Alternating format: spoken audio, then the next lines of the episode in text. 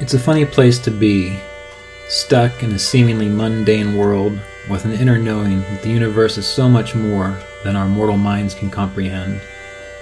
Yet we all have the capacity to know peace and our oneness with the wholeness of life. And through these interviews, discussions, and reflections, it is my intention to share this possibility. I'm Ryan Kurczak, and this is the Kriya Yoga Podcast. Okay, welcome everybody back to the Kriya Yoga Podcast. I'm here again with another very special guest and dear friend of mine, Ryan Strong, who is a minister for Center for Spiritual Awareness and uh, a doctor of Ayurveda based out of Sacramento, California. Ryan and I have known each other for a long time, and um, being a minister of uh, CSA as he is, uh, his Kriya Yoga teacher is also Roy Eugene Davis. Um, so, welcome, Ryan. It's good to have you here today.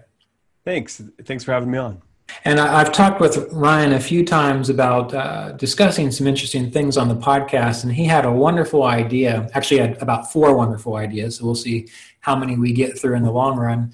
Um, but the first idea, uh, he began telling me some stories about his initial beliefs about what it meant to be spiritual or uh, to be a Kriya Yogi and his initial experiences going to Kriya Yoga retreats and meeting uh, Roy Davis and so on.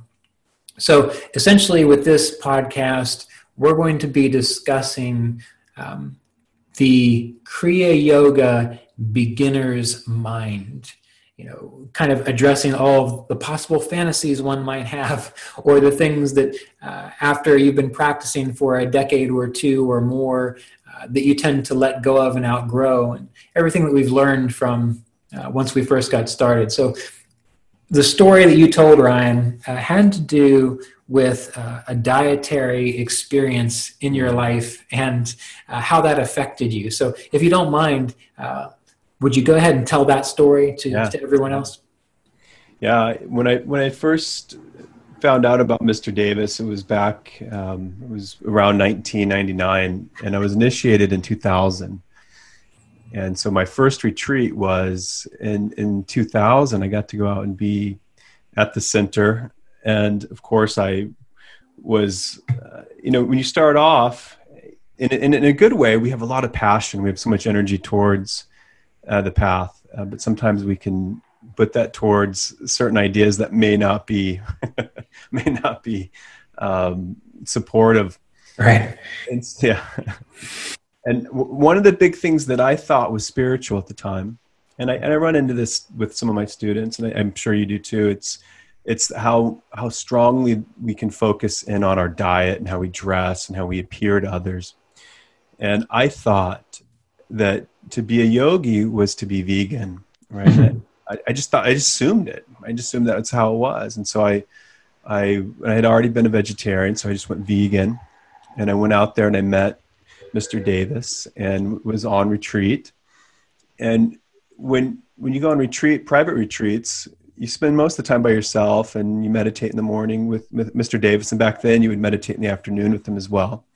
And once a week, they would make you food on Wednesdays. They would make you a lunch and you'd come down, meditate for a few minutes, and then you'd go into the uh, the cafeteria or the the food hall, and he would announce it. So that first week, he announced that he was going to be cooking lasagna for mm-hmm. everyone. and I didn't know anyone. I first time I'd gone out there, I didn't, you know, I didn't have a cell phone, I didn't have a car. And when he announced that he was going to make lasagna, I thought it was a spiritual test. you know, and, Just for you, right? Yeah, well, it, it, that's exactly what I thought. you know, and you know, and should I eat it? And should I eat it? You know, it has cheese in it. it has it, the pasta has eggs. You know, it's made with eggs and uh, these kind of things. And I, um, I, I, just thought about it way too much. You know, I, and I, I, would go back to my room and just kind of contemplate: Is this it? Should I eat it? Should I not eat it? And you know, after a couple days, I'm trying. To, I'm trying to imagine you going through this, you know, uh, right. existential crisis over lasagna. oh yeah, I was having more of those crises than just this at that time, but Okay. one that was eating up a lot of my mind, and so I decided. I said, "Well, I'll do it." You know, the, if the master makes it, I'm going to have it. You know, that that was the right idea, and I felt I felt good about it.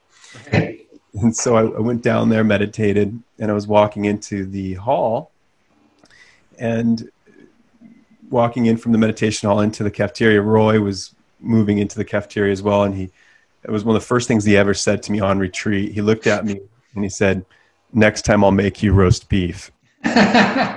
Yeah, and you know, just a little wink, you know, just a little like, and he just and I didn't tell anyone. I wasn't talking about this. I didn't know anyone. right. It was supposed to be, you know, silent. So I was holding all these thoughts in, and yeah. So I, I, I'll never forget that. It was like he read my mind. He just knew what I was going through, and and he was making light of it. So, so in a way, it might have been some kind of test.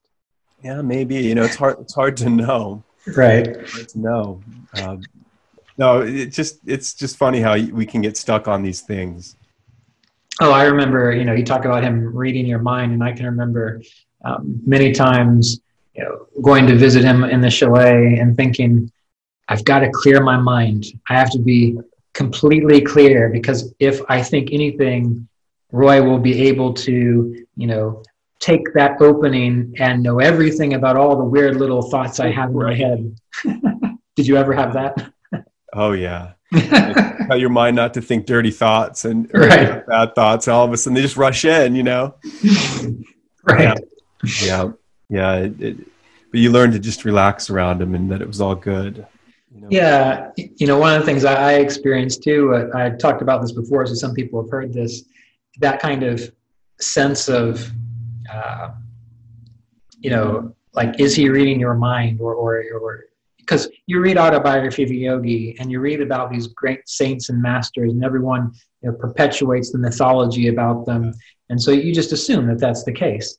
And uh, I remember I was always sort of uh, intimidated by him, Mr. Davis, for that reason. And one day I was walking from uh, the meditation hall up to the sh- up to the the men's um, little cabin place. the top house. Yeah, and he had just pulled in to his chalet, and I just happened to be walking by, and I thought, you know what, I'm just going to bring it up. And so I said, you know, uh, you, you really scare me sometimes. And I was being sincere because what I was like 20, 21 at the time. And he just looked at me and he threw out his hands really fast and went boo. And then and then he just walked away. and that was it. And then for some reason after that, I didn't have I wasn't concerned anymore. Like I just had a sense of, all right, well, I guess that's the way it's going to be. So Really, that's that's what it was. After that moment, you felt relaxed around him. yeah, yeah, it just felt like we were just hanging out together. And um, but you had mentioned that there were other things uh, that were going through your mind and troubling you existentially. Hopefully, that's the right word for the situation. first retreat, absolutely. And one of the things, of course, uh, I thought I was very special. You know, it took me a while to learn that that I didn't matter, right. really. And and when I went out there, I, I just expected him, you know, kind of like in the autobiography when Paramahansa Yogananda sees uh, Sri, uh, Sri Yukteswarji the first time, and you know, you, you know, he embraces him like I've been waiting for you. He, you were my disciple, and this is, you know, th- this kind of energy. And and my love for Kriya and, and my my feeling for Roy, I felt like that was going to happen. And I'd met him before, but when I went out there, he he didn't. One of the first things he said um, in the in the very first medit, he, so we'd meditate and then he would talk, and one of the first things he said was, "I see all of these people walking around." You know, he said, "I see all of these young people walking around." And as you know, there wasn't very many young people going Right. on the streets back then. There was two, and I was one of them. And you know, I was wearing white, and I was, had my chest puffed up, and I just, you know, was very spiritual. right. He goes, I see all these young people walking around. They feel like they know everything. He goes, but they know nothing. Uh, It's something like that. And wow. I, I was like, uh, uh, you know, I just thought, oh, this guy doesn't like me, you know. And so I would, tr- I would, I would try to like make eye contact. I wanted some sort of attention you know, from him.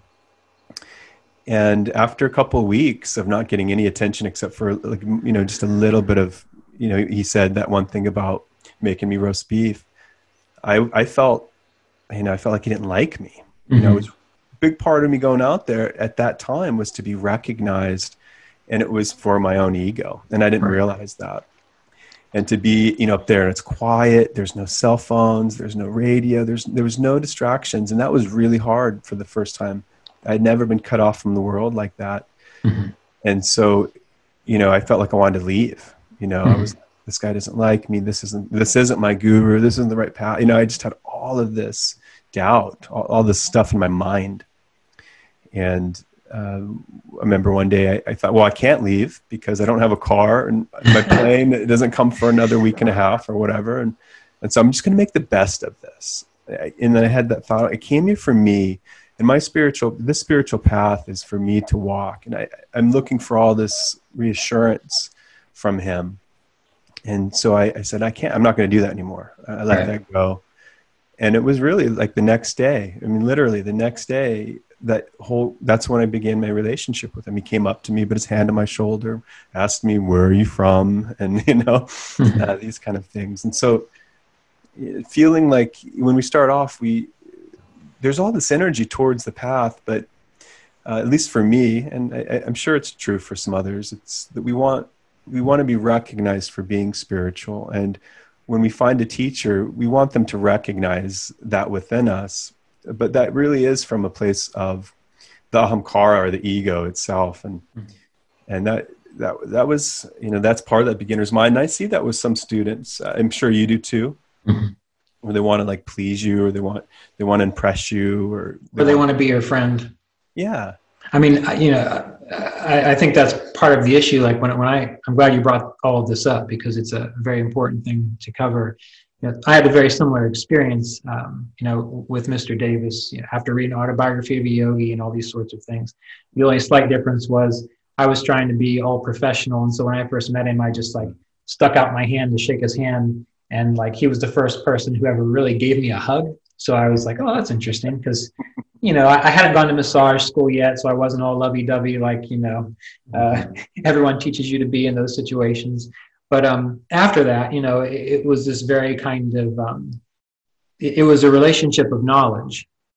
And like you I, I never had like there was never any like specific um, recognition in, in, in any particular way. And um, I was able to get through that because, well, you know, I wanted to learn what was being taught there. And I heard so many people like talk about Mr. Davis as though he was cold or aloof. Mm-hmm. And I never had that experience. And maybe, uh, you know, maybe it's just my own type of personality. But you know, I can remember even 10 years after after meeting him, um, it was right around the time we moved to Asheville, and I had discovered at the um, the farmers market that there was a an older couple that sent that that sold uh, quail eggs, and I was all about quail eggs. I thought this is a wonderful thing, so I'm going to bring some to Roy, you know, as a gift. Mm. And by this time, we had had a relationship. You know, we were.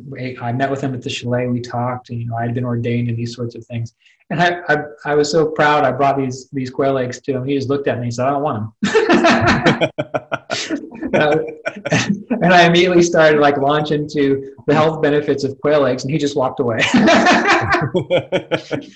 but but you see, that's the wonderful thing is is that like because of there was an understanding of what the relationship was really about, and it wasn't about kind of this idea of kind of pleasing the personality. Yeah. You know what I mean? I do. And and like you said, I'm interested to hear your your thoughts on this. But when it comes to students wanting to learn, um, you know, there are many students that I interact with through the Creative Apprenticeship Program and you know other online sources and sometimes in person that um, they understand that it this is this is for learning. This is for going beyond you know our, our little limited personality and the, the, the, relationship then progresses wonderfully because the understanding is we're developing knowledge or, or devotion or, or, or, deeper realization but then every now and then these students show up that um, it's like they don't really want what you have to share or pass on in regards to helpful knowledge what they want is to kind of like chat with you or, or to be your friend or to, to get some kind of special recognition. So I'm just curious how you have handled things like that. Well, I, you know, I think it's case by case, you know, and it, I, you know, you, you mentioned Roy being aloof, and and sometimes that's what it's kind of the energy that you have to give someone, um, and it's not it's not to hurt them or to harm them or to be um, to do anything like that, but it's just a it's we have to do this work on our on our on our own. Exactly. Right? And the relationship with the teacher could be a it can be a crutch mm-hmm. if we are constantly looking for self assurance uh, from them. We have to find that within ourselves. Right. And and so it's you know it's a tough one because I I I'm, i love people and I'm extremely friendly, um, but sometimes you have to just create. You have to have really good boundaries sometimes. Right. Yeah, and allow people to feel uncomfortable, and that's something I learned in Ayurveda as well. It's to allow people to stew it in their own, uh, you know, because you can say something to make someone feel better almost immediately when you when you sense that they're having a hard time. But if you know that they can find that strength within themselves, you have to sometimes just let them find it. Right. And, you know, having that space and being able to feel uncomfortable. Let people feel uncomfortable sometimes. Right. I don't know. Yeah.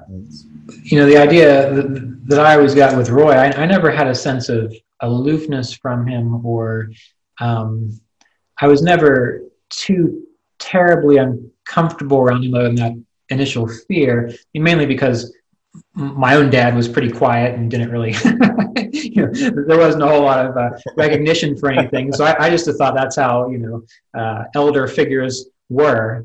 Um, but, you know, the thing that, that, that, was very clear about him is that what he was interested in, at least from my experience, and I think probably yours and others, what he was interested in wasn't necessarily your personal life, it was in your the work you're doing and, and the realization Absolutely. You know, it wasn't, there was never, never do I ever recall him digging into any kind of serious personal matters unless it was something like, well, you know, do you have, uh, do you have enough work? Are you able to pay your bills? You know, things like that. Or, or do you get along with your family? But when it came to sensitive issues, you know, I always thought that um, when you have a, a, guru or a teacher, that they're really supposed to get in there and help you like figure this stuff out. Right. And, and, so whenever I would have an issue, whether it would be a relationship issue or even just a, a personal, you know, growing pain issue, and I would bring it up to him, he would kind of listen to it for about a minute, and then he would move on to a new topic. mm-hmm. Yeah. And and I, I in the beginning I found that to be very I was like, well, what's this all about? Isn't he supposed to be helpful? And it really bothered me for a while. But then after a year or two of that, I began to recognize why he was doing that. And it was because he, I don't mean to put words in his mouth, but it seemed to me that he understood his role was to help us understand uh, the path and help us understand how to have our own realization. But as far as how do we work out relationship issues, how do we how do we be successful with our, our time and our money that you know that's just part of learning to be a, a normal person in this world. That's not necessarily a spiritual issue. Yeah I, I mean it is in a way and i'm just what are your thoughts on that? Yeah I, I agree 100% you know he would having a teacher that that doesn't work through it doesn't fix your problems for right. you. You know it gives you the the clear instructions on you know how to work your path and then says here's some ideas. Here's the way to do it. But also you have to experiment with the process and see how it works for you right? But i, I remember one time you know and i did this several times sending him emails or talking to him about well what should i do far as far as a career you know and, and he one time he sent me an email he said i'm not a career counselor yeah wow that's great. Yeah, I'm like, okay. All right. So what what would you do then? well, I, you know, I, I, I, floundered for a while, but eventually I, I, went into Ayurveda. And you know, looking back and at, back at it, you know, I can see that he was very supportive of that, but he wasn't going to tell me to do or not do something. Right. He'd give the general advice. I remember he said once, you know, get find, get married and get a job and settle down. Mm-hmm. You know, so you can focus on on this work. And you know, so it was like general advice, but yeah. uh, nothing so specific. Right, and you know, a lot of things. I guess you know, common sense isn't that common as they say, but sometimes I interact with uh, students and they just want to be a free spirit. And they don't understand why every now and then I say, you know, well, do, do you have steady income? And, and, and how are you doing that? Because that was one thing, you know, that Roy always did bring up while there weren't specifics. Like you said, he was very interested in an individual being able to be settled. And as you, you know, the value in that is what? That if you're settled, then you have time to actually go into deep contemplation. If you have moderate stability, you have less worries pulling you away from the ability to practice uh, the Kriya techniques or contemplation or, or practicing, um, you know, the yamas and niyamas and uh, the Yoga Sutras. So um, I'm curious your, your thoughts on this because I've, I've always had this idea that yoga and meditation as far as say maybe the kriya path goes isn't really for healing or for making things perfect in your world but that um, it, it's almost as if we need to do that first for ourselves figure those things out for ourselves such that then we we are really freed up to dig into the work that is uh, yes uh, spiritually clarifying uh, practices. Any thoughts on that? Well, I, I would agree. I would agree, and it's uh, to be stable. And I think the biggest obstacle, and this this is for this was for myself, and, and still can be if I allow it to be, but I can see it to be for a lot of a lot of folks, and it's it's when it's that suffering that comes up and we mm-hmm. all have it in different places and it, it's how our world can affect our emotions and it's it can be really hard to be um, to be dealing with these ups and downs and to be dealing with with our emotional struggles and and to to practice mm-hmm. and so if we if we're if we have regularity if we have money uh, that supports us enough if we're not if we're not in that survival mode physically that gives us the ability to also balance our emotional states. And that's right. different for everyone. Some people you know and, these things come and go. Mm-hmm. but um, but the more stable we are the easier it is for us to uh, have that equanimity and or that balance i should say. And, and I, so i think that's the, the real benefit of it. Right. You know and then you know the, of course that's the path for some people is you know to let go of all of that stuff and to be free from all of it. And so you know I, I guess there's not one way but that, that's kind of how i see it. Right. Well the idea of being free from it you know that's that's a very interesting point because if you read like into the gita and then even certain commentaries i've read uh, from lahiri mahasaya there's this and, and he was a householder. You know he had a job he had children he had a family um, the idea of letting go of it, there's this deeper um, sort of body of understanding that the letting go of it isn't getting rid of it. The, letting go of it is interacting with life, the world, your family, your job, while being inwardly um, inwardly centered and not defining oneself by it. It's like that renunciation isn't getting rid of things, it's not defining oneself by what is happening. But I like that. But if you're, you know, if you do have, if you can, steady income and hopefully good health and these sorts of things, that tends to make it a little bit easier because then you've got time freed up for your meditation and study that you might otherwise be directing towards trying to generate income or trying to get healthier. Right. And just being in that, I like that. Just right. I, without that, you're just kind of in sur- survival mode. Mm-hmm. That, that, can be hard. Right.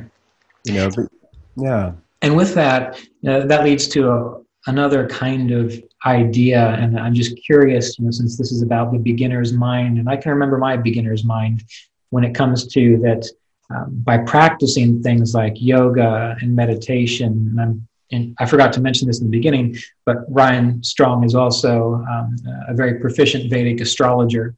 And in astrology, it's also there's an idea that if you just live in harmony with your chart, like if you get it perfect, or if, if you do your, your meditation perfect, or you find the right guru and so on, that then everything will then just fall into place. You will then just end up having everything that you need. You will then end up being as perfectly healthy as you need to be. You know, I have my own stories, but I'm curious if you had any beginner's mind syndrome about those kinds of things. Mm-hmm.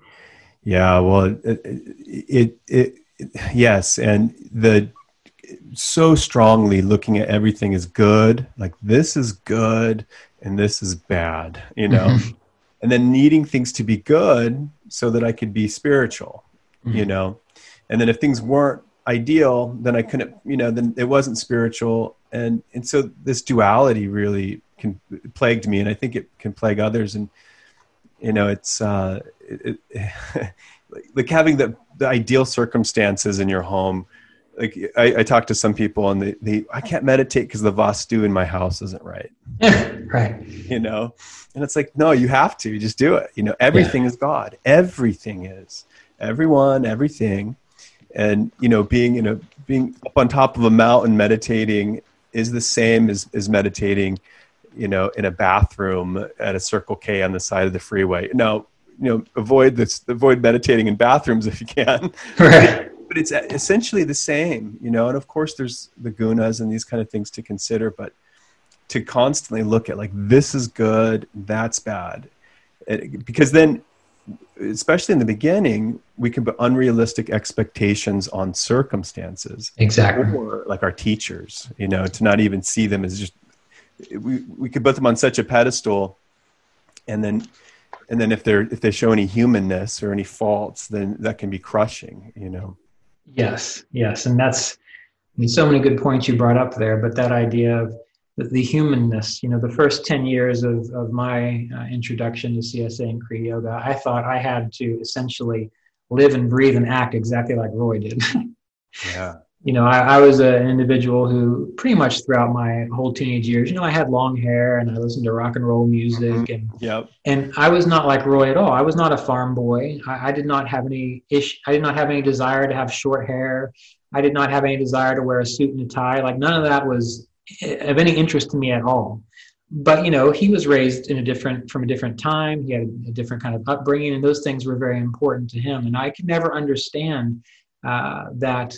I could never understand that constant sense of you must look a certain way. However, because I wanted to be right and appropriate, I thought, well, then I'm just going to do that. I'm just going to adopt that.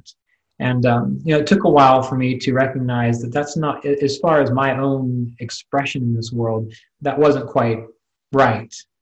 And when uh, when Roy and I we got into it, I mean, when, when I say we got into it, I mean there was a couple like statements of, "Hey, why don't you do this?" And I was like, why are you being judging judging my physical appearance because that's not appropriate right you know, like that was the the the end of it but um uh, but when I saw that, I thought, why can't he see through the appearance? And then I had to admit to myself, whether or not he, whether or not any of us have uh, deep levels of realization, we still have our personality tendencies. Yeah. And you know, when you're born in 1931 and raised in Ohio, and when you've been teaching meditation from you know the, the 50s to the 60s to the 70s, there, there's a whole different kind of uh, sense of that, as to how it's done versus if you were born in a time when for the most part meditation is pretty much well known and accepted. And there's no need to prove that it is um, it, it is a, a thing that not only hippies do. Right. Right. But to bring back to the point you know that was one of the things that i personally had to confront was this idea that you know there's there was no need for me to be a replica of, of mr davis. And and even though there was a, a little point in time where we had a, a, pinch in our relationship because of that oddly enough about a year and a half after that after it had been resolved i walked in one day and i had just gotten a tattoo on my my left forearm. And you still didn't like tattoos but um, i thought do i hide it or not? It's like nope i'm just going to walk in and be as i am. And um, he looked at me and he, he looked at my hair and he looked at my tattoo. And what came out of his mouth was, Well, I'm glad you finally grew up spiritually.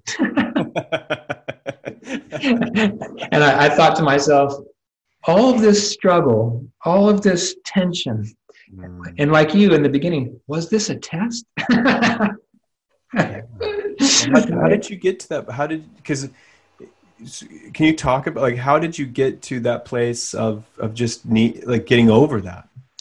Uh, well, you know, yeah, I'm, I'm happy to talk about because I think it's kind of important too. Um, you know, as soon as soon as I learned about meditation, I knew deep down inside, somewhere in my dumb 19 year old brain, mm-hmm. I knew that that was important for me to to to make a part of my life path, not just for me, but to share it as well. Yeah. I just knew that somehow. Of course, I had my weird ideas in the beginning, but I knew that. And so when I had first met Roy, the very first time I sat down with him, it was by the uh, the pond at CSA on one of those benches. Uh, it was after the first initiation, and I said, "Hey, can we meet?" Because I thought maybe I should do that before I drive home eight hours and don't see you again for another year. And he said, "Sure." And for some odd reason, the first thing that came out of my mouth as soon as we sat down was, "So when can I learn to teach this stuff?" and and he just looked at me and made a funny face and patted me on the back and he said, "Just give it about five years." And then that, and then, he, and then he and then he dropped it. And from that point forward, I had a sense that um, that I needed to do this.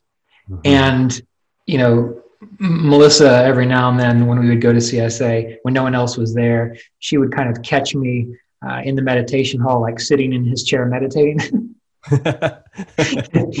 She'd tell me to, to get down. But anyway, so hmm. because of that, I had this, I had the sense, well, if I'm going to do it, I can't, I can't, I can't do it like, like I am. Like I can't do it like, like based on how how Ryan's personality is. That I have to follow Roy's example to the T to do it hmm. right, to be perfect about it. And so within that, within this 10 year period, I was set on, I, I, I am, there must be, I'm, I must start a meditation center. Like there was that sense of that. And that's why I taught classes and I, I kept in my mind working towards that this whole time. And Roy knew that. And then when we finally moved to Asheville, um, Roy decided that that might be a good place to, to do a center. And so he came up and he did uh, a few seminars to generate interest. And then um, we found a place, and um, Roy said, let's do it. And so CSA took care of everything with that center. And it was all set up and ready to go. And um, I was like, great, I'm ready to go. I had my suit and my tie, and I was ready to get up there and share the, the good news and meditate with people. The good news. Yeah. and um, and after a while, I started to recognize wait a minute, I'm doing this in Asheville, North Carolina. And I'm doing it the way Roy wants it done, which is, again, suit and tie, mm-hmm. very to the point, get things done, which I personally appreciate. I personally understand that. But when I think about, you know, generating enough donations to get people in the door so that we can keep this thing viable, I keep thinking, you know, we need to do a, a, a, kirtan. We need to do some things that, that speak to people in this community. And they were a little more new age types of people, you know, very different than, than Roy's approach. And, and we had this kind of constant back and forth about it. And it became crushingly stressful to me. I mean, it was, I've only had one other time in my life where I felt worse, and that was 10 times worse, but this was one of the worst times in my life and uh, I just couldn't take it anymore. And so I, I, said, look, I just I wanted to do this for ten years, and I'm recognizing that I can't do it this way. I can't uh, I can't continue with integrity and and and and make this happen. So we had a little bit of a break during that time, and uh, I had to work that out. So it took me about a year to kind of work through a lot of stuff, and that's when I decided I'm I'm not going to do this in a suit and tie. I'm not going to um, I'm not going to try to model my behavior after Roy's. I'm going to practice what Roy teaches, and to this day, that is still my main focus. Yeah. I, I do my best not to stray in any way from what I learned from him because it has been profoundly transformational. So the core practices Um, I personally don't feel any difference in what he shared and what he taught and what I do. But as far as my presentation style, it's different. Because you and, had to be authentic. Exactly. I, I couldn't do it in a way, I couldn't, I couldn't mimic Roy. And after about a year and a half, I finally wrote to him. We'd met a few times. And I said, look, you know, this really hurt because I felt like I was being rejected. Like I felt like I was trying to be authentic and have integrity, and that I, I personally was being, you know, cast aside because I couldn't handle it anymore. But he wrote back and said, "I'm sorry, I didn't know that, you know, this this was hurtful, or or you you took it as hurtful." And he just explained, which if I had had any sense at all, I would have seen it. Um, he just explained, you know, with Center for Spiritual Awareness, there's a particular way I like to have things presented as that organization, and um, you know you, you, don't present that way, so that's why we have to do it the way we do now. And there were even times later on where I thought, you know what, I can go back and I can do what he needs me to do. And he said, no, Ryan. He says your your your work and your your ministry is successful, so you need to just keep doing what you're doing as an independent teacher, but recognizing that you know you're my student, I'm your teacher, and we we're we're all in this together. It's still yeah. like the family. It's just that you are doing what you need to do, and that is reaching people in a different way. So it was a lot of. I went through a lot of stress about that because in a way it was almost like uh, I, I when I was a kid I didn't have a very close relationship with my father. I have a closer relationship now, but Roy kind of played that role for me. He was like a father figure to me. So to have someone that I looked at as being um, so, I just I honored and appreciated them so much to have a sense which I created in my own mind of being rejected. It wasn't even real. Um, that was extremely painful for me. But I think maybe that's why you know at the end of it all, when I came in and I was just comfortable being whatever expression Ryan was supposed to be, that's when he said, Well, I'm glad you finally grew up because I think he was, in my mind, I imagine he was acknowledging, okay, now you can be authentic and we can we can move on. You know, we can we can continue doing what we need to do in our own personal relation interpersonal relationship. Do you feel like when you let that go, when you let go of of trying to be a certain way and then being more authentic. Do you f- do you feel like that really helped your practice? Oh absolutely. It not only helped my practice i mean i, I wish i could describe the difference but um, my practice was good but once i let that go and i was able to simply eh, you know accept whatever it is i needed to accept my meditations became deeper and longer and clearer. And then i also found that whereas for 10 years i was trying to you know generate people's interest in meditation. Like i really wanted to go out and save the souls you know and and, and, and, introduce them to the uh, to the power of, of kriya yoga. It was after this particular transition in this rough patch that i just said you know what? I'm not going to take it that i'm, I'm not going to take it so severely and I'm going to present what I know to be true and authentic and what works. And I'm not going to go into any kind of fantasy.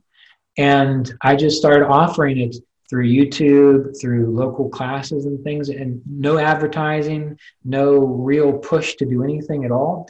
And it was at that time that all of a sudden um, classes began to grow, interest began to grow. Uh, so, yeah, I found that not only did it help myself internally be uh, able to a, be able to walk the path with greater clarity. But it also allowed me to reach for some reason i don't know why but it allowed me to reach more people. And more people were actually more responsive to the work. So I, because your creativity was able to flow? You know i don't know if it was the creativity. I, I think for me it really boiled down to a sense of uh, just kind of honesty. And and that's not even really the right word. Um, like for example you know when you're at csa uh, there is an emphasis towards when you meditate there's a sense of you know honoring uh, the guru lineage and the guru tradition. Mm-hmm. and that is perfectly fine and i still do that myself. So internally i'm, I'm actually still really a csa minister uh, member. Um, but uh, I, I, had a hard time doing that, and I wanted to let people know you know, you need to honor that that, that same light that you see within, say, Yogananda or Lahiri Mahasaya or Sri Yukteswar, that that same light that is within you. Mm-hmm. And so when I would begin leading meditation seminars, I would tell people, of course, to choose to honor those individuals that they learned from. But I would encourage them to really honor that light within them, which is the same light within everyone. And now that was just my own personal way of kind of connecting. And um, once I started doing that, uh, I felt more comfortable. Like I felt more at ease inside. I didn't feel like I was trying to share something or teach something that I didn't quite jive with. Like, for example, I love Autobiography of a Yogi. I think it is a wonderful book. However, I personally question a lot of the fantastic stories in there. Right. And so I, at, at a point in time, I specifically said, look, you don't read that book to be wowed. You read that book to kind of get to the moral of the stories that Yogananda is teaching. Yeah. yeah. And that became, uh, you know, a lot of people didn't like that because they, they wanted to mythologize and like really exaggerate the, the potential and possibility of the spiritual practice. Um, but I couldn't do that. And then again, once I started approaching it from that direction, people started coming to classes and workshops saying, you know what, I, I, always loved Kriya Yoga, I always loved the idea of it, but I always felt like I had to buy into this um, fantastic approach to it to be accepted. And since you're not doing that, I feel like I can actually practice now. So it's almost like it gave people uh, an, another avenue to, to, walk the path and, and connect in a way that felt more authentic to them. Authentic and also grounded. And grounded, yeah. yeah. So in that that in my mind is kind of what happened from all of that and and I, I, hope people don't take this in any way i have the utmost respect for all of the kriya lineage but to be very honest I, I see them as, as human beings too like they are people they had a body they had a mind they had a personality like we all do and it doesn't mean that if you think that about a teacher that you're disrespecting them because you're not supposed to see that in them anyway. What you're supposed to see is that that guru light, that that which is beyond the mind, body, and personality. Like I, I would love to, I, I do, I love to encourage people to recognize that, you know, that is within you too. And Roy, I believe Roy under, oh, I know Roy understood that, but uh, it, it, was it was it was a wonderful thing to interact with him during the last few years of his life because at least in person like when we were having uh, conversations at the chalet like they were very much uh, down to earth types of things as they always were with him. But for example you know one time i remember going to meet with him and um, i just kept having this realization that what realization really was, or self realization really was, was right here and right now. And that everything that we're experiencing is it. Meaning, me talking to you, sitting in this chair, having a cup of tea earlier, having an argument with a teenager two days ago, um, things like that, that, that. That is all. That is all an expression of God. So therefore, this is all it. And I remember going to, to sit with him, and I said, I looked around. I, I said, you know, I've got a question. And he just kind of stopped the story he was telling. He looked at me, said, okay, what is it? I looked around and I said, you know, I don't know how to explain it, but my overall sense is that really this is it. This, everything that we're experiencing, this is it. And he stopped and he took a sip of his tea and he, he looked around the room. He said, Yep, that's about right. and then he went right back into his story. you know, and and one last thing I'll, I'll say is, you know, uh, that I found very very important uh, in regards to my relationship with him. Um, he, you know, he was very close to Melissa too, my wife who had passed, and you were as well. I mean, we were all we were all pretty close. But um, you know, when she was sick and we found out that she wasn't going to make it, and even though we thought she was, um, one of the most helpful things he ever said to me was, I wish I could perform miracles. Because he didn't say, she's going to be better and believe in God and, you know, pray harder and these sorts of things. What he said was, I wish I could perform miracles. Yeah, he, he, he was so sweet in that way. Yeah. So yeah. that's, and, and that meant a lot to me because he was admitting just that life isn't to me what came across was life is, is about more than just getting what we want all the time hmm. and and that was that was really kind of a, a, beautiful thing and then for me aside from that earlier you know uh, kind of growing pain thing like that experience itself was also an ignition towards growing because then I began, whereas I said, you know, Tim, this is all it. And he said, sure, it is. I believed that in my mind. But when he had that response, you know, to what was going on with Melissa, for some reason it triggered in me this understanding that suffering, that, that life and death and illness and health and beauty and wellness and joy and sadness, that that, that is the, the, the totality of it all and if we run around trying to like, you know, only experience the positive things or not honor and embrace when something's not going our way, we are creating duality. Yes. And so from from that point forward, you know, despite the suffering that happened, well, there's been joy since then. And part of the the greatest part of my own path has been learning to integrate and reconcile that whether there's joy or whether there's sadness, there's always God. Yeah. Beautiful. Well yeah. said. So yeah. Anyway. yeah. Yeah, it's it's it's it's left me speechless there, Ryan. Well, me too. That's not good for a podcast. That's all right. You know, with with Roy, um, you know, one thing that I always got from him, and you know, and, and especially in the beginning and starting out, and I didn't quite realize it at the time, and it was years later, but it was no matter what he was, because he would, he would, you know, he sometimes he would, uh, he would give me a hard time about certain things. Mm-hmm. You know, uh, like one time we were at a conference and I walked, I walked by and I saw him and I, I, I kind of like stopped and I put my hands together and I did like a namaste, kind of bowed to him. And, you know, later he, talking to him. He said, I don't want any of these. And he, he demonstrated what I did. He goes, I don't want any of these monkeys around me. and he's giving me a hard time. he didn't like to be treated that way. Right. Uh, but, you know, and some of like the hard stuff that he would, you know, some of the things, it was, he was helping me grow. And right. sometimes there would be, it feel like there was a little friction or there'd feel like, it would feel like maybe there was some disapproval or, or leading me to be a different, to, to change. And I didn't it wouldn't feel good. But then he was, but there was always this other part of him that didn't. That was really unattached, and then just pure like love. It was like so accepting and so much. Um, it was it was like a, he had unconditional love. Like right. he could be he could be um, directing, directing, but he could also have this unattached, unconditional love um, about him. And I, I, think that that is uh, one of the greatest things that I ever got from him was to have another human being who had that totality that you're talking about, like the whole experience, all that stuff.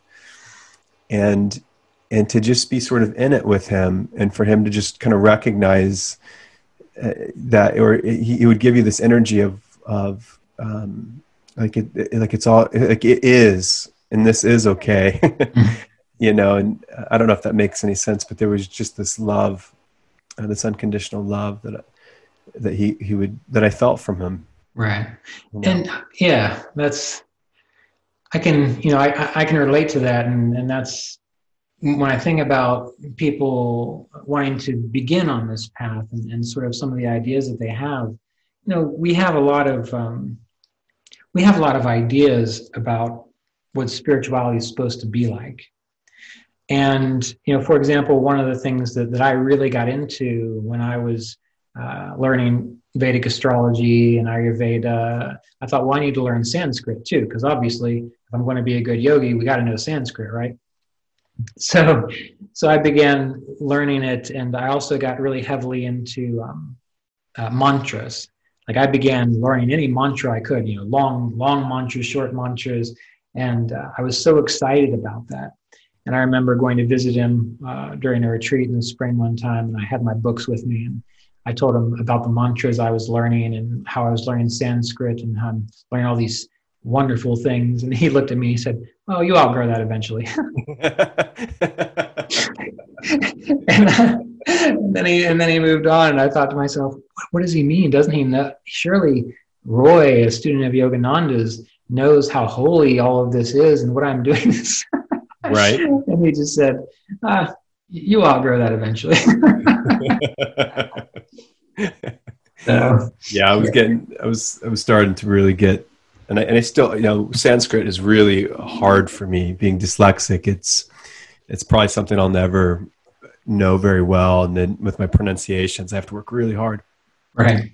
And I was talking to him a little bit about this privately, and then one of the last uh, meditations that I was with him before he passed, he, you know, he was giving a talk and he, he said yoga chitta vritti nirodha and he was giving a speech and then he said but after he said the sanskrit he, he, he said and that's all the sanskrit i know. Just then he winked at me, you know you know he gives that, that little wink and right.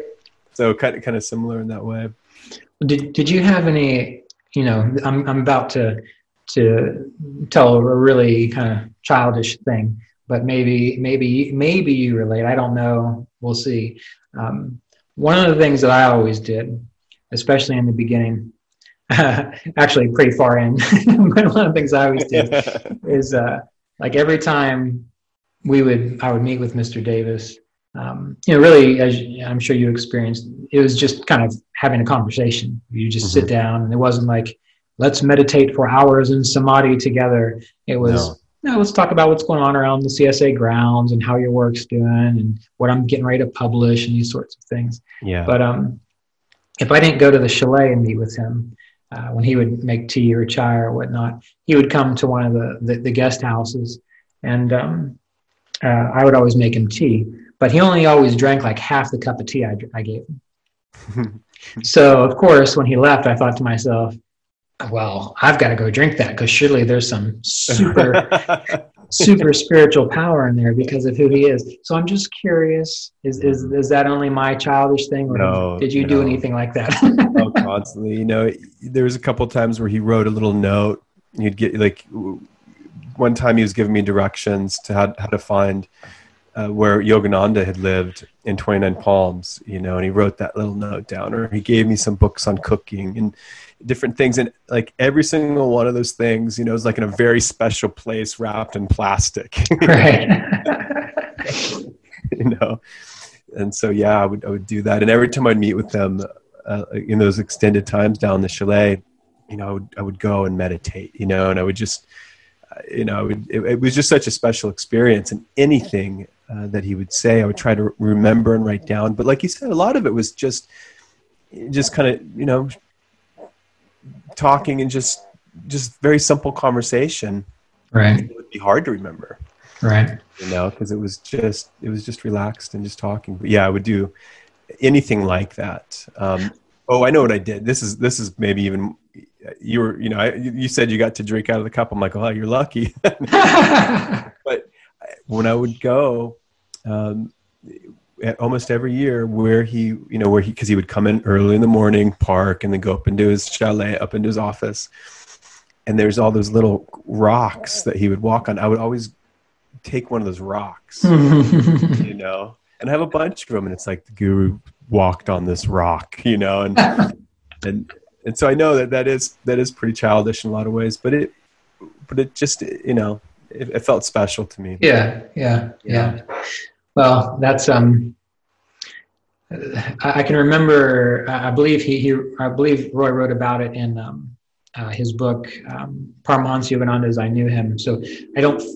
I think he did it too because if I recall correctly, didn't like Yogananda give him a banana one time, and he thought he didn't want to miss any of the blessings from that, so he ate the peel as well. right. Was that That's right? So true. I remember that. Yeah. Yeah. Oh yeah. That's so I guess I guess what this what this brings us to then is uh, the question of the idea. Since you know we have admitted the things that we did, and um, you know Roy even said when you you tried to to, to pranam to him, he said something about I don't want to be surrounded by these monkeys, right? So he was very clear that he didn't want special treatment in that way, yeah. right?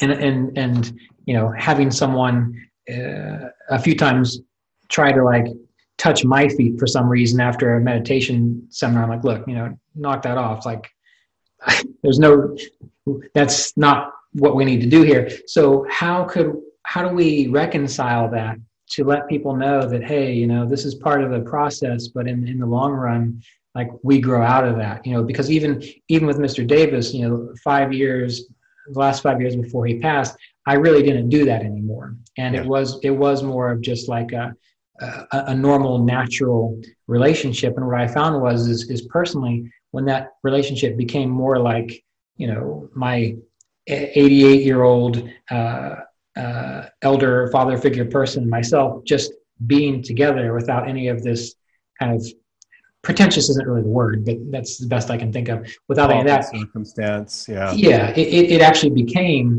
like the relationship became clearer. It became more supportive. So how do we reconcile these little things that we do without yeah, how, how do we grow out of that while also honoring that? And how do we help other people see that you know those things are, are, are good for devotion and, and that's probably a stage that people go through but that's not where we want to stay. Any, any thoughts on that?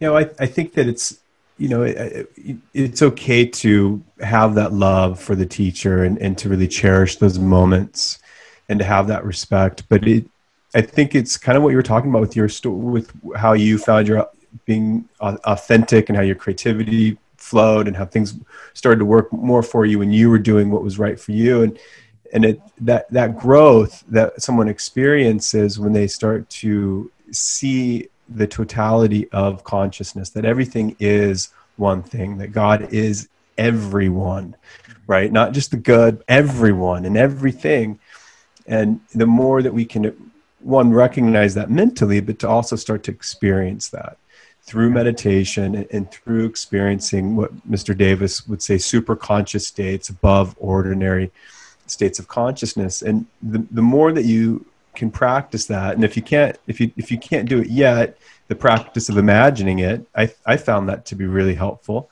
right? Being able to imagine that you can experience these things can help you actually experience them. But the more you have that, that, that mentality with everything you do, uh, that kind, the other stuff, the separation, the duality, um, I, f- I feel like that kind of fades away. But at the same time, you know, you still might really cherish that cup sitting there. right. Oh, completely. You know, it's okay to be human. It's okay to. And not to. Like I have I, some Yogananda's hair, you know, and I really like cherish it. How'd you get that? a, couple different people uh, gave it to me. Wow. It was passed on to them. And yeah. yeah, I remember again the last time uh, that uh, Roy saw Melissa, uh, he came up to visit her um, while she was, you know, on her way out. Um, Ron drove Roy up, and uh, we had tea, and we talked. So he came. That's like a three-hour drive for him. Yeah, yeah. So he, he came up and he stayed, and Melissa was just ecstatic about it. But same thing happened. We, we made tea, and he drank half of it. And this time, Melissa said, "This time I get it."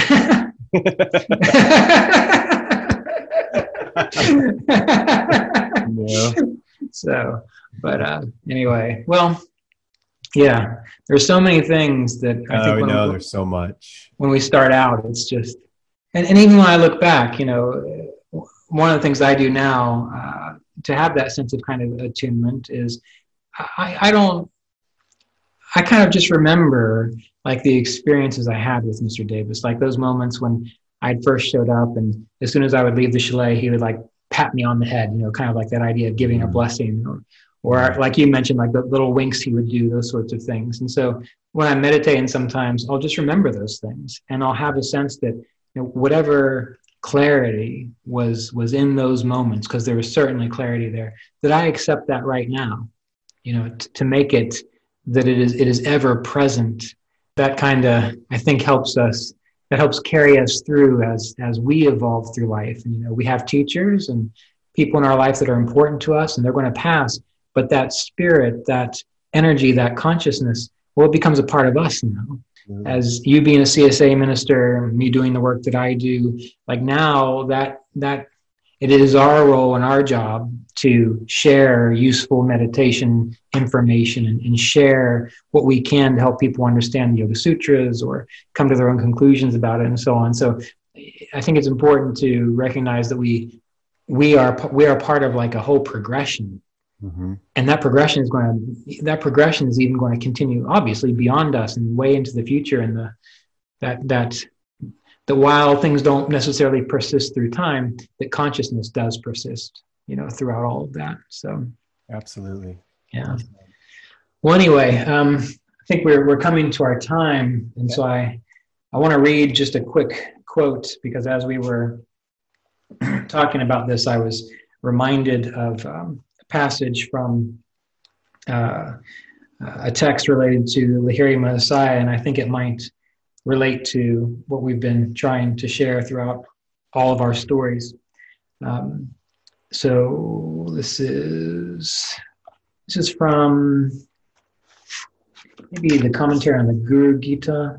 Anyway, um, Lahiri Mahasaya had written, that when the state I am all comes about in the after effects of Kriya, one witnesses the supreme, hmm. which is the inexpressible thing, this beyond the beyond, or the higher than the highest. There is nothing other than this. Then one is free from disease, meaning the mind does not go in other directions. And upon witnessing the Supreme, one becomes completely liberated from all attachments and connections, and one sees that one Brahman in everyone and everything. It is known as oneness. When all is seen as one, for what can there be any desire? Immediately upon ending of desire, one attains supreme peace. So I, that, I thought of that as we were just we were talking about all of this. That's great. but anyway, I really appreciate you taking the time. Uh, thanks for having me to do this, and we have at least a, a few more topics that we can reconvene on. Okay. Um, so we'll see how that goes. Uh, those of you who want to find Ryan, Ryan Strong, he's in Sacramento, California. He's a CSA minister, a doctor of Ayurveda. He's also uh, a very proficient Vedic astrologer. So um, how could they contact you, Ryan? Is do you have a website that you use? My website is www.stronghealthcenter.org. Okay, stronghealthcenter.org. And I'll go ahead and I'll put that into um, the information section below this, um, the, the, pl- the play button. So, all right. Will you be well, Ryan? And I really appreciate you taking the time to be here. Thank you, sir. Have a good day. Okay, take care. This episode of the Kriya Yoga podcast was made possible by donations from Kriya Yoga apprenticeship students and supporters of our Patreon community at www.patreon.com forward slash Kriya Yoga.